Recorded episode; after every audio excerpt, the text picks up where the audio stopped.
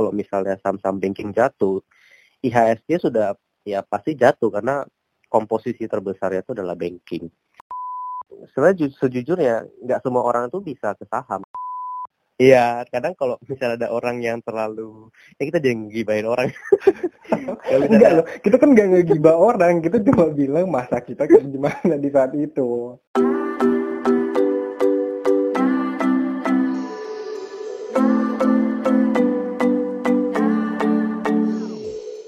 Yo, welcome back to Rain's Fat Podcast Talk to Myself.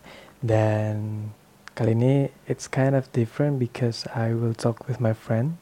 He is one of my good friend dan kita udah lama banget ngeplanningin buat ngobrolin tentang saham. Cuma waktunya aja yang nggak pernah pas. Either kalau nggak dia lagi sibuk atau gue yang lagi sibuk. Sampai akhirnya masalah pandemi COVID-19 datang dan berimbaslah kepada saham.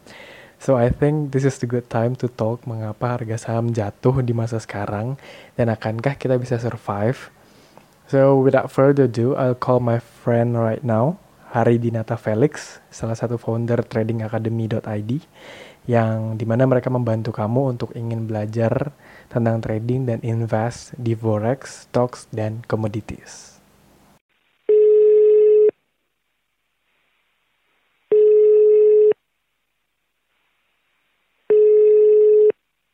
Halo. Halo. Halo, halo. Nah, oke. Okay. Kita gue bingung mau mulai gimana. Oke. Okay. Oke. Okay. Ini ini ini ini ini ngalir aja ya. Gue tanpa yeah. prepare apa pun. Eh maksudnya prepare yang pertanyaan yang kemarin. Uh -huh. Cuma kan ini ah, kita update eh kita ngobrolnya tentang uh, condition yang lagi sekarang terus hmm mungkin relate ke masalah saham kali ya karena kan lu ngurusin saham mm -hmm.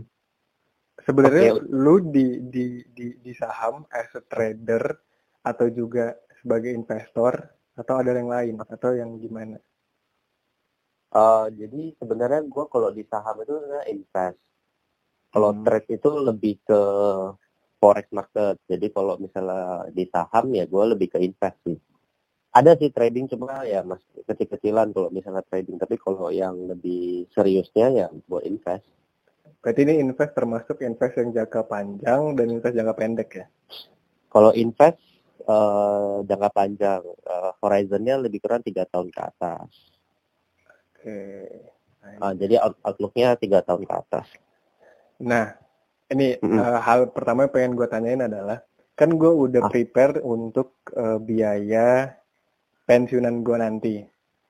Dari, dari mulai gue kerja otomatis kan itu dari uh, sebenarnya hmm. satu setengah tahun yang lalu.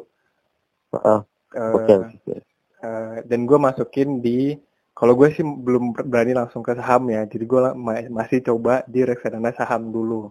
Baru nanti gue ingin tahu gimana. Baru hmm. maksudnya kalau misalnya oke, okay, gue baru masukin hmm. langsung ke sahamnya. Cuma masalahnya hmm. adalah dengan masalah yang sekarang, jatuh-jatuh mm. banget kan. Cuma kemarin sih sempat naik yeah. ya, hampir 10% yeah. kan naik. Mm -hmm. Terus uh, itu gue even ham uh, karena kan gue ada diversifikasi. Sebenarnya kan reksadana saham udah diversifikasi.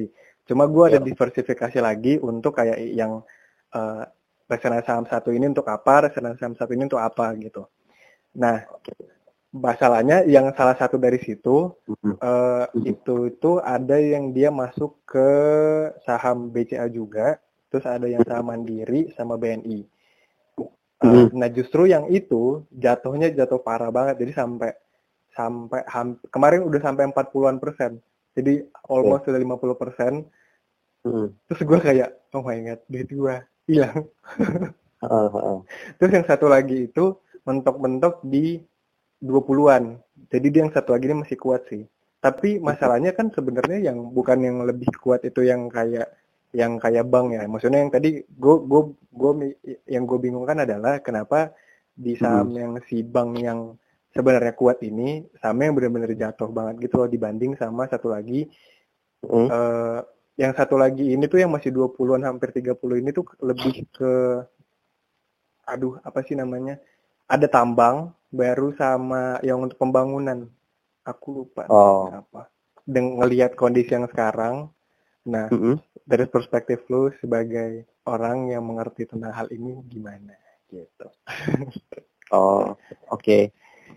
Uh, terus kalau misalnya dari perspektif gue, jadi gue disclaimer dulu ya. Jadi kalau misalnya hmm. ada yang dengerin, terus dia ngadop cara pikir gini, uh, ya ini maksudnya ini cara pikir gue dan dan gue gue gue juga rasa gue belum tentu yang paling benar gitu. Hmm.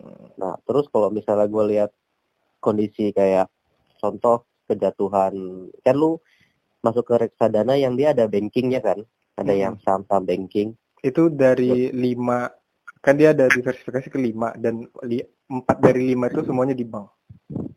Mm -hmm. Oke, okay. kalau kalau kita lihat sebenarnya dari IHSG kita itu komposisi kalau di Indonesia itu kan IHSG indeks hmm. harga saham gabungan kayak intinya total semua saham itu ditotalin di sana terus dirata-ratain. Nah, terus kebetulan rata-rata yang paling eh, komposisi paling gede IHSG itu bank. Jadi hmm. kayak um, 10 besar itu empat bank terbesar itu semuanya masuk 10 besar. Kayak BRI, Mandiri, BCA, BNI itu masuk 10 besar. Jadi kalau kita lihat sebenarnya sekarang IHSG ini jatuh nih. Kalau IHSG itu jatuh ya pasti didorong oleh saham-saham banking. Jadi sangat jarang kalau akhir-akhir ini beberapa tahun terakhir ini kalau misalnya saham-saham banking jatuh, IHSG sudah ya pasti jatuh karena komposisi terbesarnya itu adalah banking. Kalau gue lihat sebenarnya uh, banking ini kayak kayak gue ngeliatin ini juga kayak transaksi.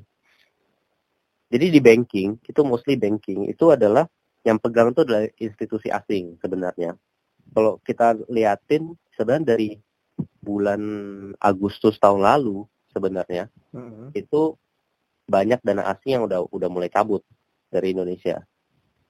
Banyak dana asing tuh cabut dari banking-banking kayak BRI BCA tuh kebanyakan kok gue lihat waktu Agustus tuh mereka udah mulai net sell. Net sell tuh artinya mereka uh, sudah mulai ngejual-jualin di sana. Hmm.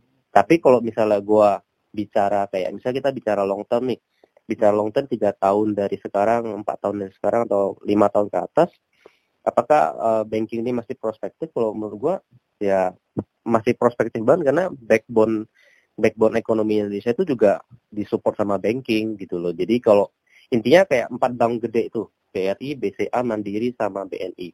Kalau misalnya mereka default nih, ya Indonesia juga bisa bangkrut. Tapi kalau gua lihat potensi untuk mereka default ini kecil. Karena uh, satu kita lihat dari kalau, kalau misalnya kita ngomong invest ya, kita lihat dari sisi perusahaannya.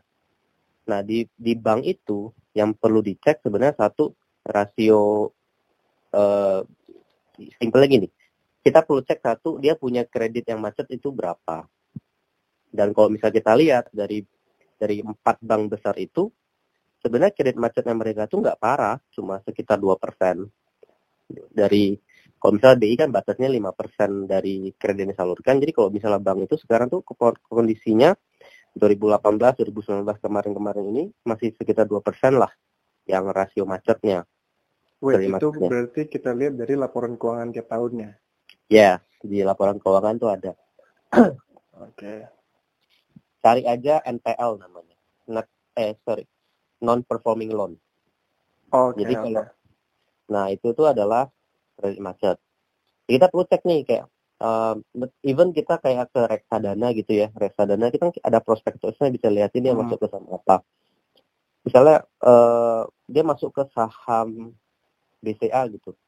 Kita uh, iseng-iseng kita cek aja kayak si BCA ini dia nyalurin kan bisnis modelnya bank itu adalah dia ngambil duit dari deposito dari tabungan kemudian salurkan dalam bentuk kredit kan. Mm -hmm. Nah, yang perlu kita cek itu sebenarnya satu uh, deposit deposan itu siapa aja. Jadi kayak dari jadi intinya kan dia ngumpulin dana tuh dalam bentuk deposito dan tabungan. Kita perlu cek uh, berapa sih komposisi tabungan sama deposito karena tuh ngefek. Kalau misalnya deposito itu pasti bank itu bayar bunga lebih gede ke yang deposito kan daripada yang tabungan. Kayak kita deposito nabung ke BCA mungkin bisa dapat 6 persenan, 7 persen setahun. Tapi kalau misalnya Wah, itu gede banget coy 6 persen 7 persen. Iya. Terus kalau itu gede banget BCA nggak kasih segitu. let's say lah, let's say. Ya oke. Uh, terus kalau misalnya pakai tabungan paling cuma 0, berapa persen atau mentok-mentok satu persen lah. Biasanya sih gua setahu gua di bawah satu persen. Nah itu itu adalah costnya si bank. Kemudian kita cek dan nyalurin kreditnya itu ke siapa aja. Misalnya dia dapat dana dari deposito, dari tabungan, dari giro, semua dikumpul itu katakan kalau nggak salah BCA sekitar 600-an triliun, dia salurin kreditnya berapa triliun nih ke masyarakat.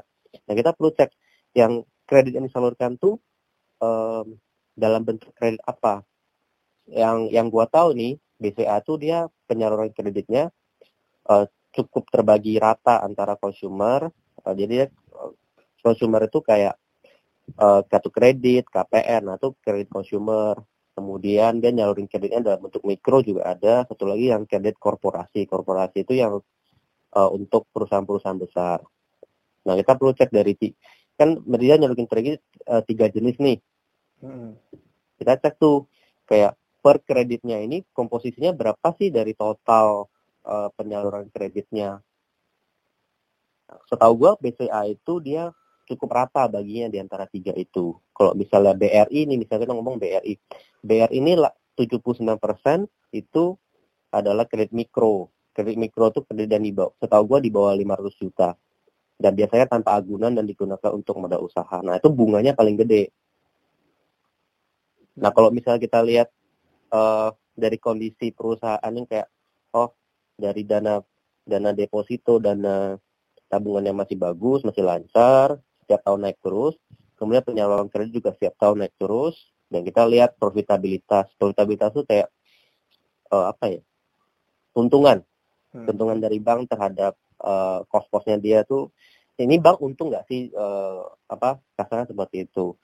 Kita lihat, oh so far ini masih untung, tapi kita nggak cuma lihat keuntungannya, kita juga ngeliatin gimana caranya dia mengatur resikonya dia, kayak dari kreditnya macet, itu dia gimana cara menanggulangi kredit macet tersebut. Kemudian kayak apakah dia sudah punya ada, dana dana talangannya? Kalau bisa terjadi macet dia bisa nalangin dulu baru nanti dilelang atau sebagainya. Kita kita cek cek itu semua. Kemudian ada namanya uh, CAR capital adequacy ratio itu adalah kayak rasio kecukupan modal bank tersebut. Jadi dibandingkan terhadap uh, modalnya dia ekuitasnya dia.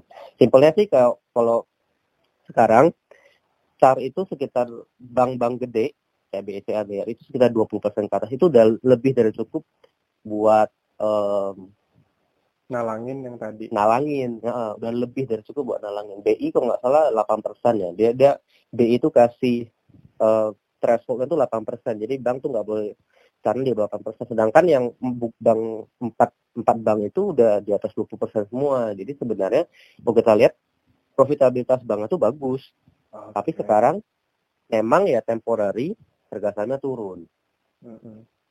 Ya karena masalah COVID-19 kan sebenarnya. I mean, mm -hmm. dan semua maksudnya kayak orang juga panik dan ada yang mungkin maksudnya gara-gara itu akhirnya dia narik juga kan karena temanku ada yang dia narik dan dalam kondisi loss juga maksudnya kayak kayak sayang gitu sih. Mm. Kok karena kalau misalnya dari aku lihat, mm. maksudnya yang dari track record sebelumnya yang ada dari 1997, 1998 hmm. di awal, baru hmm. 2008 itu masalah yang krisis subprime mortgage ya itu. Yeah. Terus akhirnya uh. masuk lagi di 2013 sama di 2015. Itu ada yeah. little crisis kan sebenarnya di situ. Yeah. Nah, itu kayak dia turun baru langsung naik lagi, turun naik lagi gitu. Jadi kalau menurutku sih sebenarnya kalau memang kalau untuk tujuan panjang kayaknya lebih baik ditahan gak sih? Iya nggak? Iya. Iya. Lebih baik kalau misalnya tujuannya panjang, lebih baik tahan aja. Kecuali kita kalau memang yang trader, ya. uh, kecuali memang trader yang pengen pengen dapat naik turun naik turun gitu kan? Uh -uh. Oke, okay. I see, I see. Kalau untuk panjang sebenarnya justru kondisi-kondisi sekarang itu uh, kalau masih punya capital, masih punya duit, bisa masuk.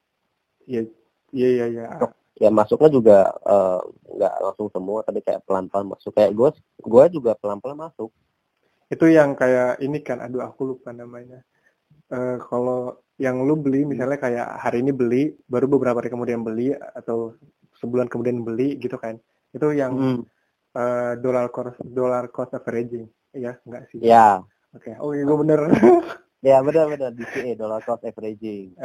Nah, soalnya kalau nah kalau misalnya menurut lo itu better kayak gitu karena hmm. memang ada kemungkinan dia bakal lebih turun lagi dan maksudnya ke gejolaknya masih masih masih hmm. masih benar-benar instable atau gimana? Uh, dollar cost averaging itu kita sebenarnya bagus, cuma yang diperlukan tuh disiplin kayak kita udah tentuin kayak setiap bulan harus beli setiap no, no, no, no. Kita... I mean maksudnya untuk untuk di di masa hmm. sekarang sih sebenarnya oh uh, kalau menurut gua sekarang itu IHSG naik naik sekarang itu menurut gua tuh sementara hmm. sooner or later harusnya dia masih akan terus turun lagi karena karena kalau kita lihat komposisi ESG mau nggak mau itu masih masih asing. Dan kalau kita perhatikan dari Januari sampai sekarang itu asing itu masih net sell sekitar 700 miliar. Jadi menurut gua dia meskipun dia naik seperti ini itu bukan saatnya buat uh, apa ya bukan berarti dia udah jadi bullish lagi.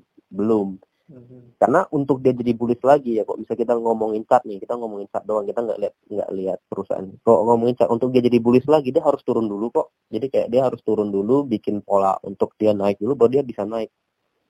Hmm, oke. Okay.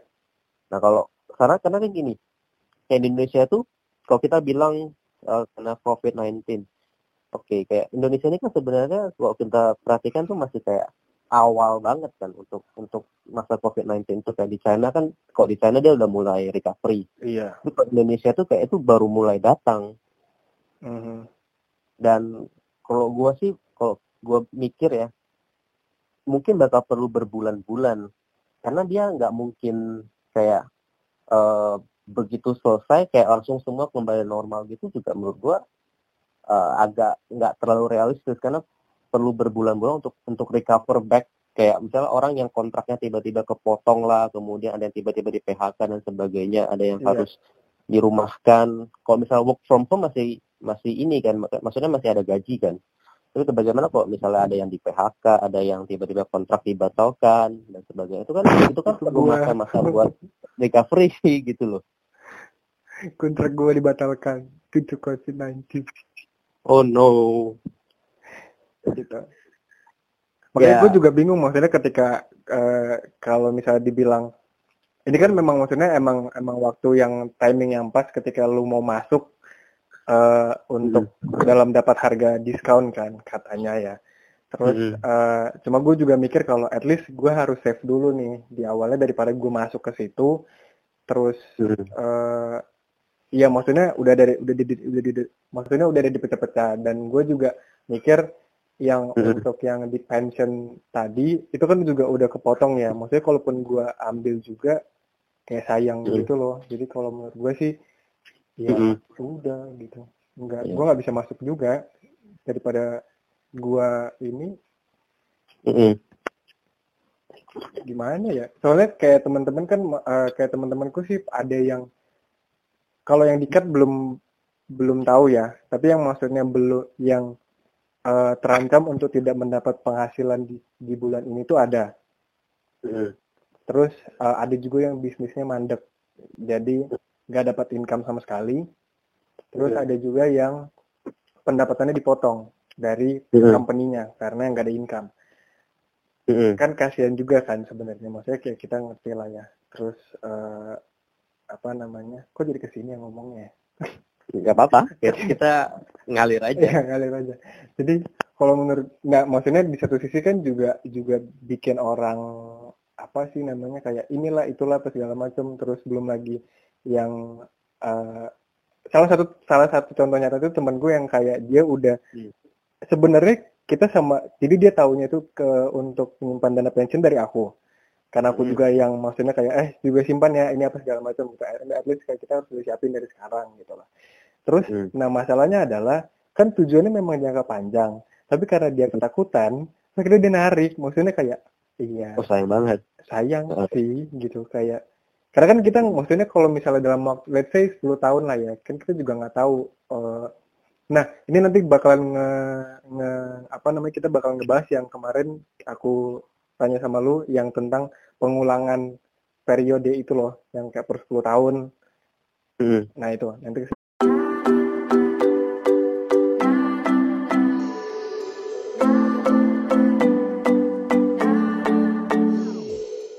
Nah, Oke. eh, misalnya kan kita nanti maunya eh, eh maksudnya kan ini termsnya itu at least dalam long term misalnya let's say like 10 tahun dan dia udah Hmm. narik sekarang gara-gara dia takut kalau uangnya bener-bener jatuh jatuh yang sejatuh-jatuhnya gitu nah Mm-mm. kalau dari sisi lu apakah itu beneran bakalan loh itu kenapa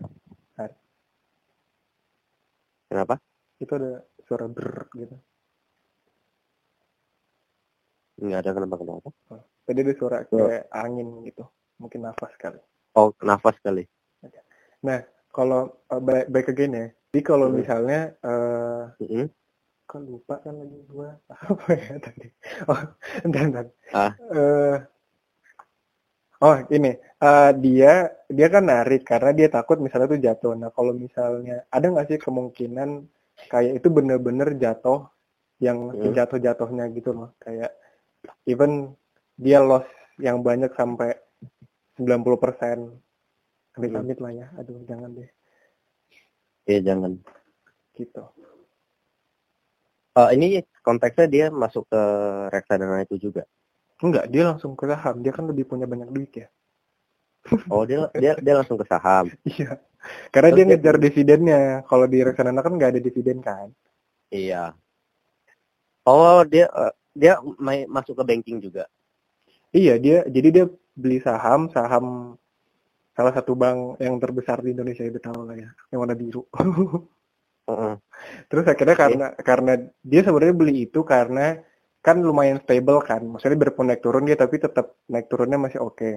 Terus Mhm. eh, nah tapi masalahnya dia takut karena dia takut uangnya bakalan habis, jadi dia langsung narik. Nah, nah kalau menurut lu Hmm. kayak ada kemungkinan nggak sih kalau itu benar-benar jatuh sejatuh jatuhnya dan gimana gitu? Kalau jatuh sejatuh jatuhnya, kalau menurut gua ya, menurut gua rasional gua lihatnya harusnya nggak akan jatuh sampai yang kayak jadi 90% kecuali eh, memang dari manajemennya ngelakuin sesuatu yang apa ya yang salah gitu yang merugikan banyak orang itu baru kayak kalau misalnya company-nya kayak nipu atau apa itu mungkin mungkin aja kayak bumi gitu kan kayak saham bumi resources dari 8.000 jadi sekarang tinggal 50 perak kalau misalnya com- company yang nggak benar ya itu bisa Iya, Tapi kalau banyak misal- banget dibilangin orang sambung, sambung. Iya karena hype lagi kan kayak 10 ta 10 10 tahun yang lalu ya 12 tahun lalu lah ya 2008 8000 coy bumi 8000 terus turun jadi 50 perak. Iya makanya gila banget kan kayak turunnya. Hmm, tapi kita nggak bisa ngebandingin bumi dengan misalnya BRI, bumi dengan BCA karena mereka tuh betul-betul eh, bisnis yang beda. Hmm. Kayak eh, bayangin deh kita kalau di Indonesia hidup tanpa bank BCA, hidup tanpa bank BRI gitu misalnya. BRI mungkin kalau orang di perkotaan nggak terlalu terasa. Tapi yang kalau di daerah tuh terasa banget karena semua di daerah kalau misalnya kita ke daerah itu mostly BRI. Hmm. Kalau misalnya bisa ya mungkin di perkotaan, di kota-kota besar, kayak kita bayangin aja Indonesia tanpa bisnis ini itu apakah apa ya? eh, kalau ibarat ngomong yang lebih lebih frontalnya kayak mereka tuh too big to fail, bro. Because they have their own capital kan. karena terlalu banyak orang bergantung di situ. Oh, berarti gue salah. Oke. Maksudnya kalau itu tuh kalau kita nonton lu eh, mungkin ada yang pernah nonton ini film Too Big to Fail. Enggak. Itu cerita yang kayak tentang krisis 2008 di US ketika eh, The Fed sama The Fed sama eh, pemerintah US-nya mereka nge-bail out, nge-bail out tuh kayak mereka nerbit eh, mereka beli aset-asetnya perusahaan tersebut karena perusahaan tersebut too big to fail. Hmm.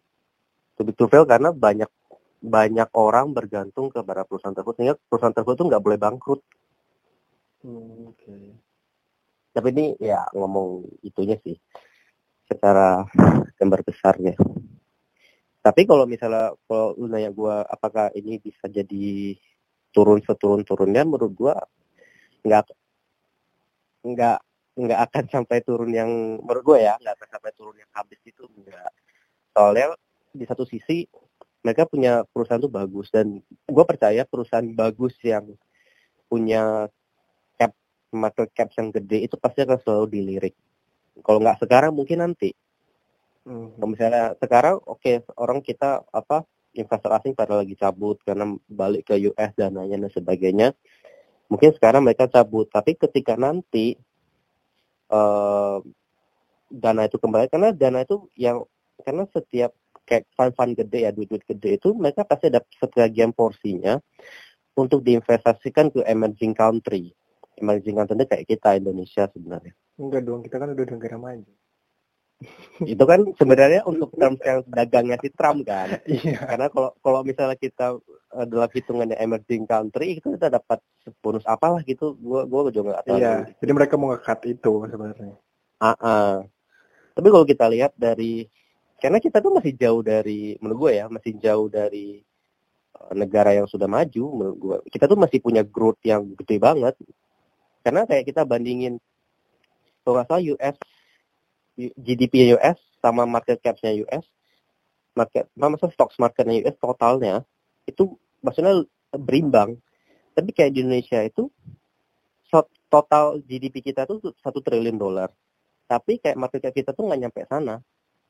Jadi kayak masih ada masih ada chance untuk growing yang bisa dua tiga kali lipat lagi lebih gede karena belum semuanya ngerti tentang investment juga kan. Jadi kayak at least ada kemungkinan gede ketika mereka tahu akhirnya lama-lama fundnya makin gede ini di sini gitu kan. Betul. Ya intinya sih uh, kenapa kayak kita tuh bisa takut ketika harga saham tuh turun? Kita bisa takut. Ya wajar lah manusiawi kalau misalnya kita lihat aset kita turun pasti kita uh, ada takutnya. Terus berpikiran overthinking dan sebagainya nggak bisa tidur gitu kan tapi yang penting paling tapi yang paling penting itu sebenarnya menurut gue itu adalah kita tuh punya confidence uh, buat invest. Nah supaya kita punya punya confidence buat invest kita harus pelajari uh, company apa yang kita invest. Hmm. karena kalau misalnya kita nggak pelajari nggak detail kita pelajari um, bisnisnya dan ternyata harga tiba-tiba turun kita bakal shock kan ini, ini kenapa? Ini ada apa kalau misalnya kita tahu kayak oh ini company-nya bagus bukan karena dengar orang orang bilang ini bagus orang bilang nah itu dia tahu. banyak banget orang yang yang kayak gara-gara dengan orang gara-gara dengar temennya itu tuh yang akhirnya hmm. ngikutin apa kata temennya kayak uh, hmm. pasti lu pernah deh kayak orang nanya ke lu hmm. kayak lu invest di saham apa dan dia langsung invest di ya. saham itu Iya. Iya kan? Ya sering banget. Dan ketika itu turun, lu yang dimarahin kayak I mean gue salah apa ditanyain ya iya ditanyain kan lu yang nanya gue investasi saham apa terus lu tiba-tiba turun kenapa lu yang marahin gue gitu I mean dia invest tanpa dia tahu profil resikonya seperti apa terus habis itu hmm. dia juga kita juga nggak tahu kan dia invest di saham maksudnya untuk jangka panjang atau jangka pendek yang otomatis uh. kalau sebenarnya sih kalau dari kalau yang dari gue lihat kayak hmm. orang Indonesia maksudnya kebanyakan sih di kita biarpun mereka udah educated tapi tetap aja iya. kayak mereka masih masih ragu terus akhirnya belum bisa milah antara mana yang uh, porsinya untuk long term mana yang short term terus uh, ketika jadi kayak pengennya kayak langsung untung untung untung tapi mm. I mean ketika mereka dihadapkan dengan risiko yang tinggi mereka nggak mau gitu kayak terus lu maunya yeah. lu mau itu duit tiba-tiba jadi duit dan dan gara-gara yang pasif income pasif income iya apa sih kayak I mean Iya oke okay lah, that's good. Cuma sometimes itu toxic gitu loh. Ketika orang-orang kayak mikir kayak harus dapat passive mm. income yang gede-gede. I mean, well you still young dan kenapa nggak kerja aja dulu gitu. Mm -hmm. Itu itu urusan nanti lah passive income ya. ya. At least dari sekarang udah udah nabung aja dulu. Mau mau mau gimana? Maksudnya mau dalam bentuk saham kayak mau dalam yang pasti investasi lah ya. Terus mm. uh, kayak ya ya gitu maksudnya kayak pasti lu ketemu kan sama orang-orang kayak gitu. Iya, iya ya sering-sering banget kayak mereka nanya uh, lebih baik invest di mana gitu misalnya properti atau ke saham.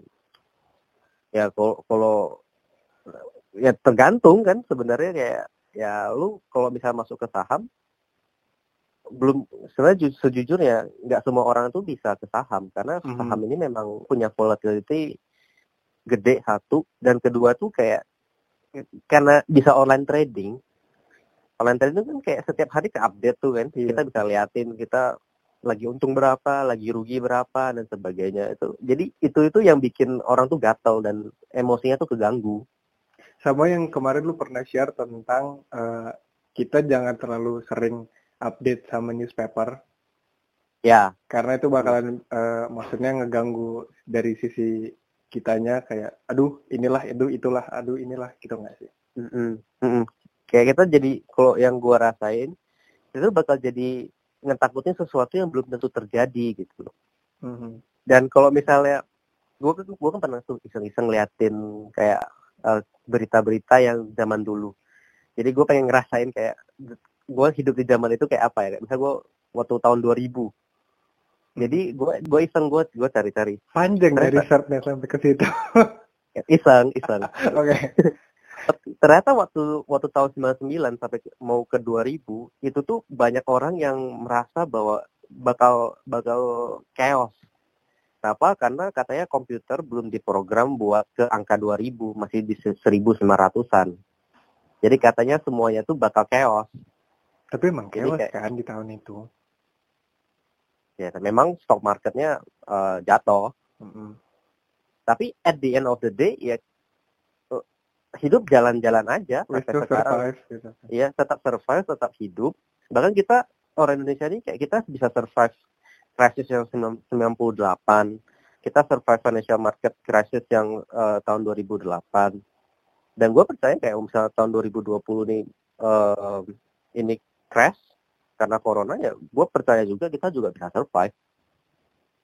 Karena history udah membuktikan bahwa kita sudah bisa survive. Mhm.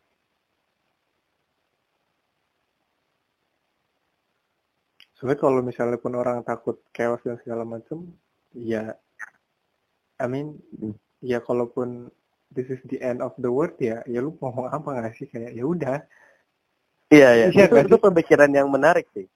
Iya maksudnya Lu- kayak ya udah kalau pun udah ya udah kalau misalnya kiamat, ya emang lu kira sahamnya ada lagi kan nggak ada gitu kan? Iya. Kalau misalnya ini the end of the world, ya udah apa pentingnya lagi eh, saham dan sebagainya kan? Jadi Iya. buat apa buat apa gua panik sell, buat apa gua ini kan? itu makanya gue Karena kayak itu udah nggak matter lagi jadinya. itu pemikiran yang bagus sih. soalnya gini sih kalau kalau misalnya tadi lu bilang nggak semua orang bisa masuk ke saham kalau dari pemikiran gue sih kayak iya karena kan tingkat orang maksudnya orang itu beda-beda tingkat penerimaannya terhadap sebuah Resiko. ke resiko gitulah dan ke Mhm. eh, penolakan ya bisa dibilang gue tadi mau bilang penolakan sih tapi lu langsung bilang resiko Oh. ya maksudnya Gua sotoy. Iya maksudnya ya bisa di bisa di ya di satu-satuin lah ya maksudnya gini lah dari si penolakan aja kadang orang nggak bisa terima kan apalagi kalau misalnya dia ngelihat eh, yang eh, istilahnya kayak Hmm. hartanya dia uangnya dia tiba-tiba Mhm. dia udah naruh di di tempat orang terus tiba-tiba tuh hilang. Istilahnya kan udah udah diambil gitu kan. Maksudnya secara kasarnya ya kalau misalnya itu harga sahamnya turun. Mhm. terus kan orang jadi kayak ketakutan gitu. Terus kayak why you have to be so afraid juga. Dan maksudnya itu nggak nggak nggak wise juga kalau misalnya lu naruh semua uang lu ke sana juga. Kan that's why ada financial planner yang bilang kalau kita tuh harus didiversi- di- diversifikasi. Ini taruhnya ke sini ke sini ke sini gitu kan kayak ya Hmm. at least udah harus save dulu di eh, dana darurat yang pertama terus kemudian Mhm. eh apa namanya eh, oke kalau misalnya dana darurat lu udah oke baru lu bisa melalang buana deh terserah lu mau invest apa segala macem iya Mhm. tapi sometimes ini gue juga ketemu kalau misalnya di kita maksudnya ke anak-anak seumuran kita lah ya maksudnya yang baru-baru fresh graduate nggak fresh graduate juga sih kita udah berapa tahun ya dua tahun lah ya. Dua tahun lah ya. Eh, dua tahun. Eh, dua tahun. Bahkan sampai sekarang dana daruratnya juga nggak ada. Terus eh, patenteng-patenteng main saham habis Mhm. semua duitnya. Jadi gue kayak Mhm. eh, eh, I mean iya iya sih kita eh, kita harus maksudnya masa muda masa yang ngelepas semua kebodohan kegagalan ya. Cuma nggak sebodoh itu juga untuk naruh resiko ya oke okay lah mungkin kalau gue masih mikir ke situ ya. Mungkin kalau ada orang yang oke okay, gue langsung taruh semua nih jeblos masukin ke sini. Ya hmm. menurut lu aneh nggak? Eh maksudnya kayak nggak wise nggak sih? Kayak gimana gitu? Dan kalau lu sendiri apakah emang hmm. udah ngerti tentang si maksudnya untuk masalah keuangan gitu dari semenjak hmm. lu uh, graduate kemarin? Eh kita kan graduate di satu ini ya Eh, di satu tahun yang sama 2008 2018 salah. 2018 kan 2008 lagi. Nah terus uh, maksudnya udah langsung aware ke masalah itu kah atau gimana? Karena kan hmm. mostly banyak sih teman-teman kita yang yang belum bahkan belum tahu juga. Ternyata kita harus nyiapin dana darurat gitu kan. Dan untuk kayak masalah bahkan yang udah udah nyiapin juga masih masalah memperdebatkan berapa berapa kali berapa si dana darurat nih Amin. Kayak kenapa itu harus diperdebatkan? Gitu loh. Iya. Nah uh, gimana? kalau kalau kalau gue boleh cerita sedikit ya. Jadi kalau waktu dulu karena gue gue ngerti sih kayak orang orang tuh FOMO. FOMO tuh fear of missing out. Yep. takut ketinggalan. Karena uh, kalau gue lihat di media-media kayak di YouTube lah, di berita lah atau apa, memang mereka tuh kalau ngomongin tentang saham, uh, memang kalau gue ikutin ngedalemin banget merekanya, gue jadi takut ketinggalan, jujur aja.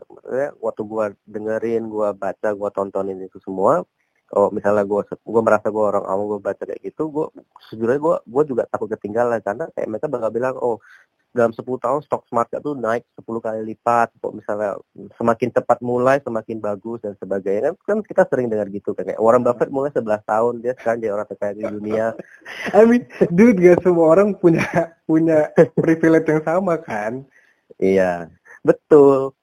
Terus kok menurut gua ya memang sebenarnya yang disiapin dana darurat tuh bagus banget. Tapi waktu gue mulai dulu gue gua mulai di saham tuh 2015 jadi awalnya gue mulai tuh di forex dulu. Gue mulai di forex oh berarti lu uh, masuk yang ini ya yang uh, apa klub saham kita dulu ya? Ya. Oke. Okay. nice, jadi nice. awalnya gue mulai di 2000, 2014 di di forex. Nah waktu trading di forex itu cepat cepat untung cepat rugi karena Jadi memang kayak, untuk trading kan di sana. Mm -mm terus ada ada pakai leverage lagi lah. Jadi kayak bisa jadi double jadi tiga kali lipat seminggu dua minggu. Jadi kayak gue masih oh kayak ini lumayan nih gue gue coba aja. Ya lama-lama habis. Ya gue coba lagi lama habis. Terus ya uh, terus kan gue apa uh, masuk ke saham. Mm-hmm. nah terus pas gue masuknya 2015 tuh market tuh lagi crash Okay. Jadi waktu masuk market tuh lagi crash, gue ingat banget tuh gue pertama kali beli tuh sahamnya Ramayana. Waktu 2015 akhir gue beli. Atas dasar apa lu beli saham Ramayana? Gak tahu. Di saat semua yang lain ada yang lebih kayak, kalau maksudnya kan ya you know lah ya kayak anak-anak PU yang pengen gimana gitu. Terus uh -uh. atas dasar apa pengen beli saham Ramayana? gue nggak tahu. apa gara-gara iklannya yang yang yang menyentuh hati makanya lu beli? Mungkin kali ya. Oke. Okay. Sejujurnya kalau nanya gue kenapa gue beli Ramayana, ya gue nggak tahu kan. Karena waktu itu gue cuma nge-scroll doang. Gue nge-scroll, gue gue ngeliatin aja. Oh, ini Ramayana gue buka. Oh murah nih kayak waktu itu cuma berapa ya? 400 atau 500 perak atau 600 gitu loh. masih per unitnya. Iya per per unitnya per, per lembarnya. Jadi kayak ah, ini murah nih kayak. Okay. gue masuk aja. Waktu itu masuk nggak sejuta deh. Masuk sejuta aja biarin gue gue diemin aja terus ya gue liatin tuh setiap hari tapi gue nggak nggak nggak nggak tradingin terus besok karena lama-lama akhirnya gue apa maksudnya kayak nggak gue liatin lagi akhirnya karena sibuk uh, kuliah nugas dan sebagainya terus 2016 pas gue buka itu udah untung 100% yang gue kaget kayak Hah? ini ini ini nggak nggak nggak salah nih okay. Untung untung untung segini. Habis itu gue jual kan gue jual. Mm -hmm. terus terus gue baca berita tuh gue baca berita. Itu udah, udah 2016 gue baca berita oh ada apa tuh namanya yang tax amnesty iya. Tax amnesty kan gue baca beritanya terus dia bilang dananya bakal masuk ke bank-bank. Akhirnya gue cari lah bank-bank bank-bank apa aja. Gue lihat waktu itu BRI masih sebelas ribu sepuluh ribuan per lembar. Jadi kayak kalau mau beli satu lot kan sejutaan lah. Nggak mau lah. Ke, ke kegedean waktu itu gue merasa. Karena waktu itu gue mikirnya kayak oh gue cuma bisa beli satu lot. Satu juta gue cuma bisa beli satu lot nih. Hmm. mending gue cari yang yang lain kan. Gue gue mikirnya seperti itu. Berarti lu cari yang lebih rendah daripada itu? Uh -uh. waktu itu BCA dua puluh ribuan kayak satu lot harus dua juta. Jadi BCA BRI Mandiri itu tiga uh, gue cross karena menurut gua tuh kegedean bagi bagi gua untuk masuk satu lot cuma dapat segitu. Gue mikirnya begitu awalnya. Mm-hmm. Habis itu gua cek-cek, oh dia ada masuk ke Bank Jabar di CBR. Oke. Okay. Nah, kalau lu nanya gua analisanya, gua nggak ada analisa. Gua cuma baca berita, gua beli aja. Okay. Itu gua beli BCBR. Habis itu uh, pergi liburan kan, lebaran liburan. Terus gua lihat lagi, dia untung. Nggak salah sekitar 40-30 persen kayak cuma berapa berapa bulan gitu kayak oh ya udah gue tarik lagi tapi setelah itu setelah momen-momen karena gue nggak tahu kayak 2016 itu memang momen momen uh, apa ya momen memang market tuh lagi bullish-bullishnya jadi lu mau beli apa aja lu dapat duit gitu sebenarnya hmm. nah ter ternyata setelahnya itu market tuh uh, maksudnya nggak nggak naik sekencang yang 2016 lagi hmm. jadi akhirnya gue juga merasa uh, kalau gue mau trading di sini kayak kok nggak potensial ya gitu. Oke. Okay. Jadi lama-lama ya, eh gue gue nggak trade ke saham, justru ya ya gue akhirnya at the end uh, pelajari dulu, baru gue invest. Dan kalau menurut gue dana darurat itu penting, gak menurut gue itu penting karena dana darurat itu penting bukan karena jumlahnya tapi karena peace of mind-nya. Jadi kalau hmm. jadi kalau kita punya peace of mind, kita mau ngambil keputusan tuh jauh lebih jauh lebih apa ya? Jauh lebih clear, jauh lebih objektif itu menurut gua sih. I mean iya iya, I mean uang bukan segalanya. Tapi kan hmm. uang bikin lu ngerasa safe nggak sih? Kok yeah. gue jadi kayak baca duitan ya anjir?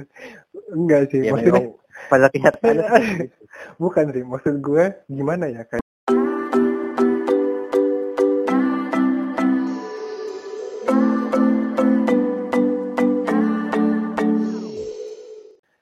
ya di saat kita nggak punya sama sekali kan itu malah bikin kita jadi kayak ketakutan gitu kan akhirnya ya dia hmm. minjem sana minjem sini dan belum tentu kita dikasih pinjem terus hmm. kita juga bisa kita minta ke teman kita nggak dikasih pinjem kita sakit hati terus maksudnya hmm. bikin jadi masalah gitu kan belum lagi kalau misalnya minjem kita hmm. belum nggak bisa make sure juga antar kita kita mau ganti pakai apa jadi kayak mendingan kita udah save sendiri dari awal kan jadi kayak I mean Iya daripada hmm. ngarepin orang mendingan ngarepin diri sendiri gitu loh.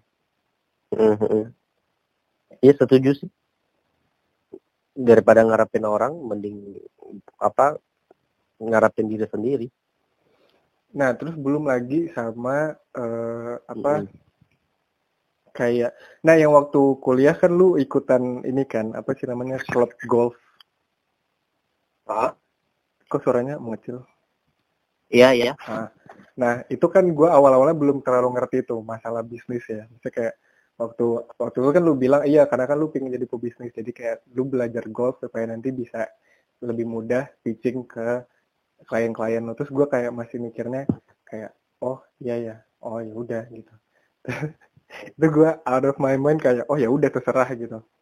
Maksudnya gue nggak nggak ada berpikiran yang eh, eh kok harus gini ya kok harus gitu enggak tapi gue kayak oh ya udah gitu terus at the end ternyata gue sekarang baru ngerti waktu uh, gue mulai kerja dan gue uh, apa pitching ke klien ini apa segala macam terus gue ngerti kayak oh ternyata uh, klien gue maksudnya kenapa kenapa at least udah harus mempersiapkan dari awal itu karena iya iya itu ternyata di kerjaan juga ternyata itu butuh gitu loh.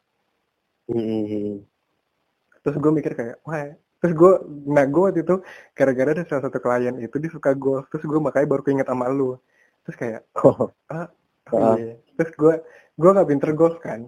Jadi jadi tuh hal yang memalukan ketika gue main gue nggak bisa mukul bolanya.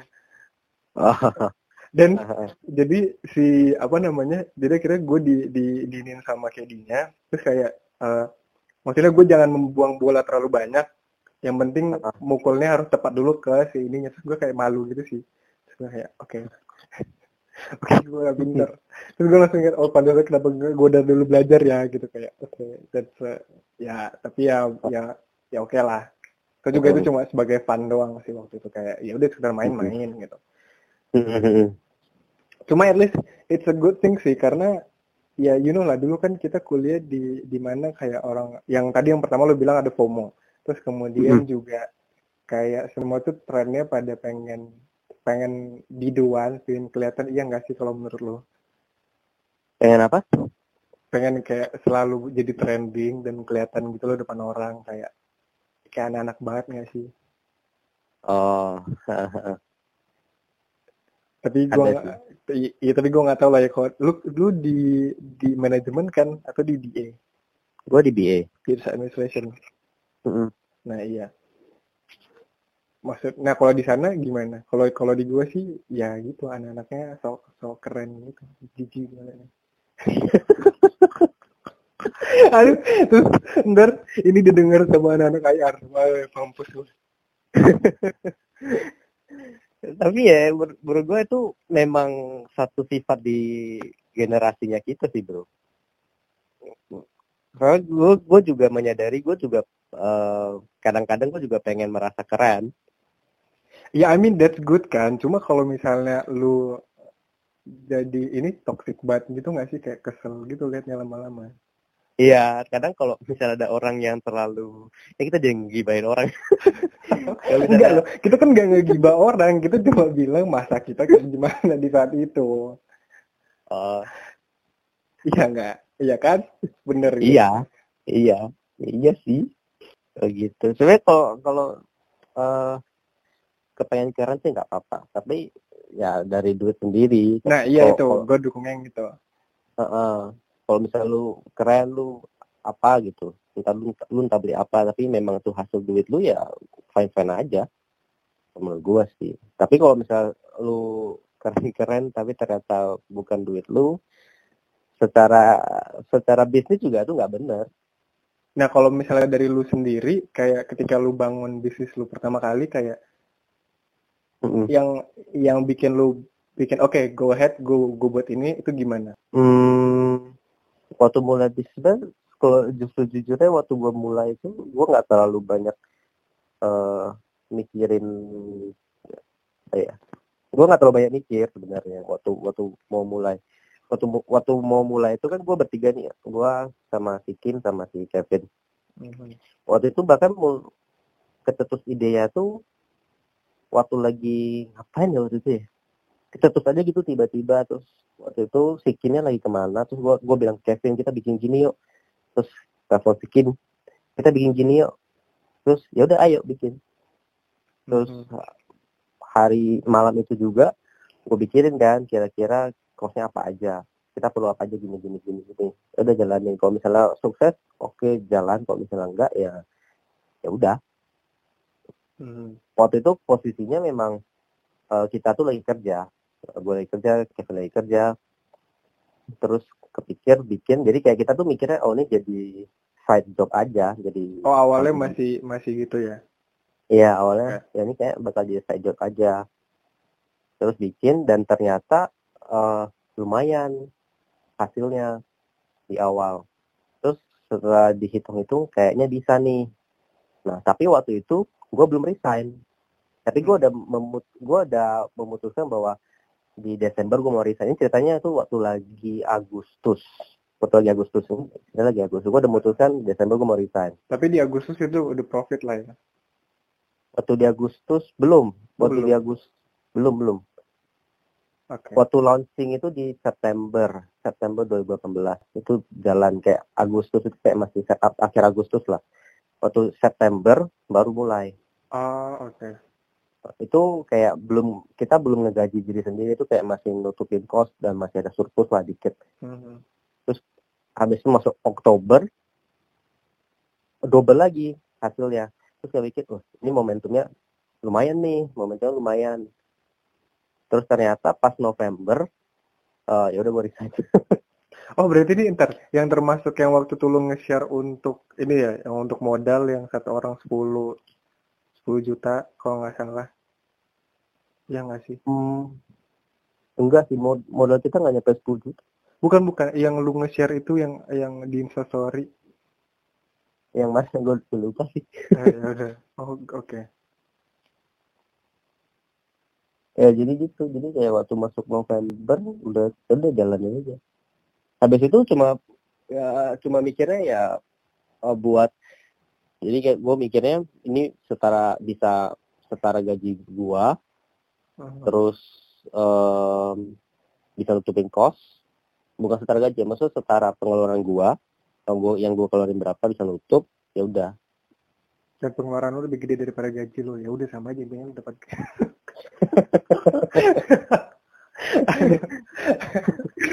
Ini tuh kayak kayak pengen merendah tapi meninggi gitu. ya. Enggak juga sih Aduh.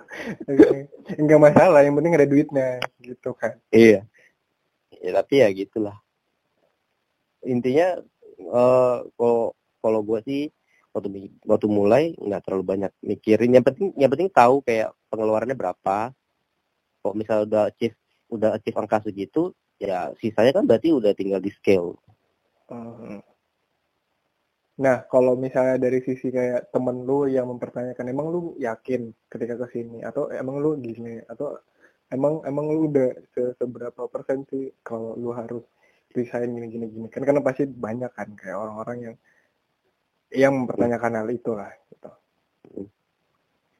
Eh kalau itu sejujurnya gue nih gue gue merasa gue nih cukup gue merasa gue cukup beruntung karena eh circle gue tuh nggak gede circle gue tuh ya kecil-kecil aja Eh, lingkungan teman-teman gue tuh ya segitu-segitu aja Oh, dan untuk mode ya.